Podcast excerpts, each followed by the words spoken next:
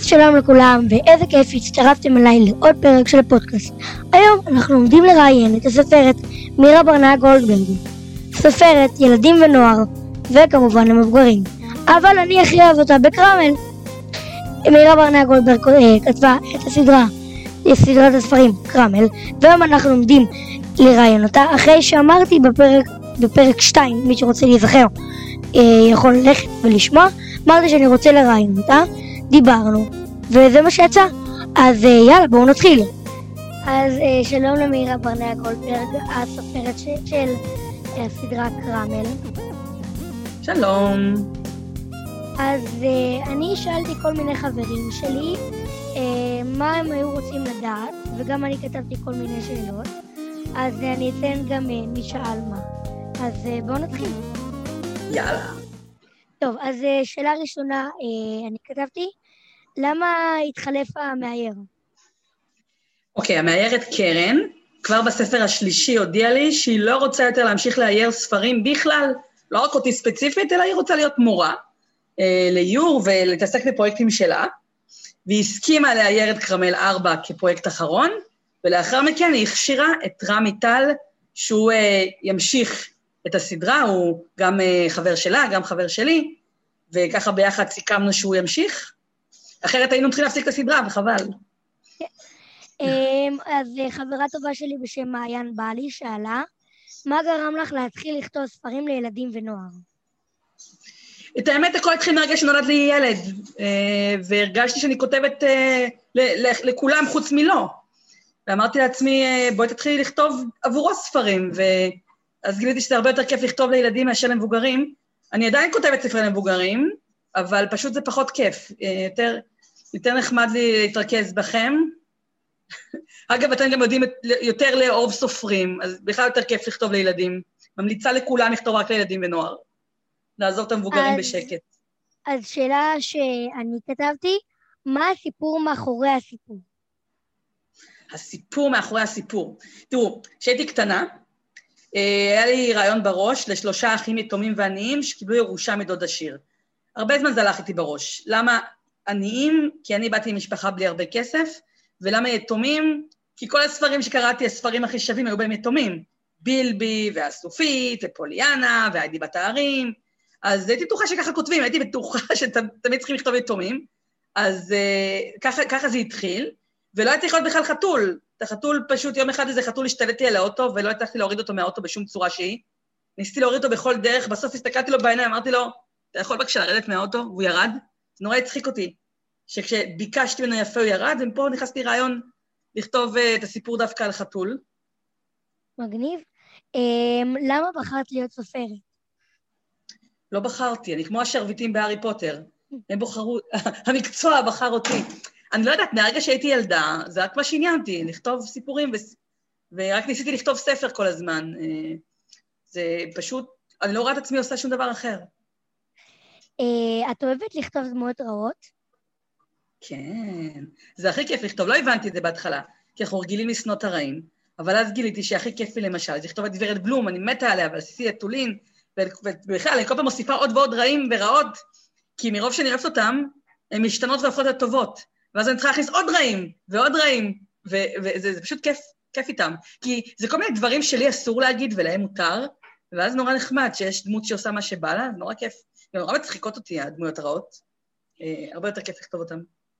יש סיכוי שתוציא, אה, אחרי שתוציא את כל העשרה ספרים, את תוציא עוד כמה? נגיד כמה שנים אחרי? אני לא יודעת. לפעמים אני אומרת תשובות, ואז אני מגלה שהן לא נכונות. כמו שחשבתי שכרמל יהיו לו רק שלושה ספרים, ואז גיליתי שיהיו עשרה, אז אני אף פעם לא אומרת כן ואף פעם לא אומרת לא, אני תמיד אומרת אולי, אני אחשוב על זה. אה, שיטה טובה, אגב, תמיד להגיד אולי, כי אנחנו לא פוסלים שום דבר. אמ, היית רוצה שהספר יהיה גם בתחום הקולנוע, שעשו סדרה בטלוויזיה ממנו, או סרט קולנוע? לפני יומיים התחילו לצלם סדרת כרמל לטלוויזיה לחינוכית. מגניב. וכן, אני מפרסמת אצלי אה, בפייסבוק של כרמל, באינסטגרם של כרמל, את כל השחקנים ואת כל העניינים. אני מקווה שעוד חצי שנה, שמונה חודשים זה כבר יעלה. וגם חתמתי חוזה עם אורנה פורט להצגת ילדים בשם לכרמל. אז גם עוד שנה, דברים, דברים קורים נורא לאט, אז גם עוד שנה, שנה וחצי, יהיה גם סדרת טלוויזיה, גם, אה, גם הצגה, והלוואי ויהיה יום אחד גם סרט, אנחנו לא... אני אף פעם לא אומרת לא, אנחנו משאירים את הכל פתוח. אבל אני כן יכולה להגיד לך, שאולי זה קשור לשאלה הקודמת דווקא, שאני עכשיו כותבת סדרת קומיקס קרמל על התקופה שקרמל היה גור קטן, ואיך הוא היה אצל משפחה אחרת לגמרי, לפני שהוא הגיע לתקופה. כן, זה, מאוד, זה, גם, זה גם כיף להתעסק עם זה. כן, אמ, בן דוד שלי שאל, מהו הספר האהוב עלייך מבין הסדרה של אה, קרמל? אני תמיד, אני תמיד אוהבת את הראשון ואת האחרון, אז תלוי איפה אתם תופסים אותי. היום תפסתם אותי שכרמל 6, סיימתי לכתוב אותו, הוא עדיין לא יצא, הוא יוצא בחנוכה, אז הכי אני אוהבת את כרמל 1 ואת כרמל 6. אבל לפני שכתבתי אותו, אז את כרמל 1 ואת החמישי. ולפני שכתבתי את החמישי, כרמל 1 ו-4, ככה הולך אחורה. אבל אה, אז האחרון תמיד נראה לי הכי טוב, כי אני גם משתפרת מבחינת כתיבה, אז האחרון נראה פתאום הכי יפה בעיניי. מגניב. אה, למה בחרת לעשות את כרמל ואני? אה, כשהייתי קטנה זרקו לי את כל היומנים שכתבתי. כל, כתבתי לעצמי כל מיני מחברות ו- וסיפורים, ופשוט הם נעלמו, וכנראה הלכו לאיבוד כשעברנו דירה ומאוד כאב לי.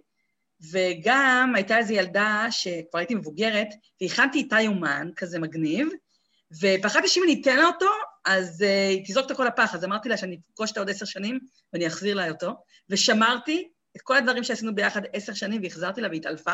היא שכחה הכל, היא לא זכרה. אתה עכשיו, בן כמה אתה חמוד? אה, עוד מעט 11. עוד, עוד עשר שנים, לא תזכור אולי את כל הדברים שחלמת, רצית, אהבת, אולי לא תזכור אפילו שאהבת את כרמל. אז, אז נחמד שיש יומן כזה, שאתה מכין לעצמך כמתנה לעוד עשר שנים, כדי לזכור את כל הרעיונות המגניבים שהיו לך בראש, ומבוגרים שוכחים את כל הדברים הכי כיפים בעולם. אז זה, זה משהו שאמור להזכיר לך, זה מתנה לעצמך. אה, את לוקחת כל מיני השראות מספרים אחרים לקטעים בסוף? ברור, ברור, מהצגות, מסרטים, משירים. הארי פוטר מאוד השפיע עליי, רואים את זה. גם הטבעות שמדברות, אני די בטוחה שזו השפעה מהמגבעת בהארי פוטר, ממצנפת המיון, mm. וגם אה, מהשמות, אה, יש לי את הדמות הרעה בכראמל 4, אורסולה, ופרופסור דה ויל, שזה מקרואלה דה ויל, אה, ומוואן גוך, מה, מהציורים שלו בכראמל 3, מי, ש, מי שקרא. אני חושבת שהארי פוטר ודיסני זה השפעות מאוד גדולות עליי, אה, ועל הכתיבה שלי בכלל, לא רק, לא רק על הכל, על כל החיים שלי אה, משפיעים. לטובה ולרעה, אגב. צריכים, צריכים לקחת בחשבון שלא כל ההשפעות טובות. אה, יש שאלה שבהתחלה מחקתי אותה, ואז עכשיו הוספתי אותה שוב, שאותה מעיין בלי שאלה. איך יצרת קשר עם ההוצאה לאור?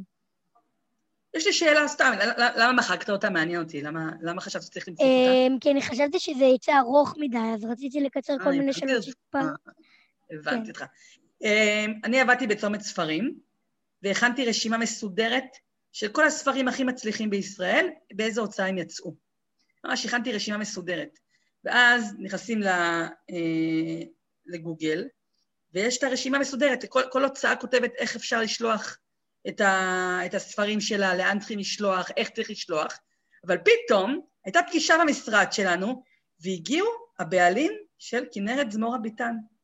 אז ידעתי מראש שהוא מגיע, ישר הדפסתי והבאתי לו. נרגשת, והוא אמר לי שהוא לא מבטיח שום דבר, שהוא מעביר את זה לאנשים שאמורים לקרוא את זה ולהחליט אם כן או לא, ובאמת הצעתי לו את זה, והצלחתי, יש. אה, היית רוצה שיתרגמו את זה לעוד שפות? כן, אנחנו עכשיו בכל מיני מגעים. את ספרי הילדים שלי כבר התחילו לתרגם לגרמנית וליוונית, ואני מאוד רוצה שגם את כרמל יתרגמו, אנחנו כרגע בודקים את האופציות, אנחנו מקווים שזה יוצא באנגלית בקרוב, בצרפתית, אנחנו... אני על זה. אה, אז תודה רבה מאירה, שהתארחת בפודקאסט. תודה רבה רבה. וכל שאלה שיש לכם, תשאלו, תשאל אותי כל מה שבא לך, אני אשמח לענות לך ולחברים. תמסור לכולם יאו ממני, ונהיה בקשר, חמוד. תודה רבה. ביי. ביי בינתיים, להתראות. טוב, אז באמת תודה רבה למאירה שהסכימה להתארח אצלי בפודקאסט, ובפרק הבא אנחנו נדבר ונראיין את הצייר המוכשר והמאייר של הרבה ספרי ילדים, אביאל בסיר. אז אני מקווה שנצא מהפודקאסט ונתראה בפרק הבא. יאללה ביי! ועכשיו לפינת החידות שלנו! אז החידה של הפרק הקודם הייתה מה אף פעם לא שואל שאלות, אבל תמיד עונים לו? והתשובה היא... פעמון דלת! הוא אף פעם לא שואל שאלות כי הוא לא יכול לדבר, אבל תמיד עונים לו כי הוא מצלצל. אוקיי, ועכשיו לחידה של היום. שימו לב. מה שייך לך, אבל אחרים משתמשים בו יותר ממך. שימו לב, תזכרו את זה, תנסו לפתור את זה. מי שמכיר אותי, שיכתוב לי. וזהו, תודה רבה, נתראה בפרק הבא.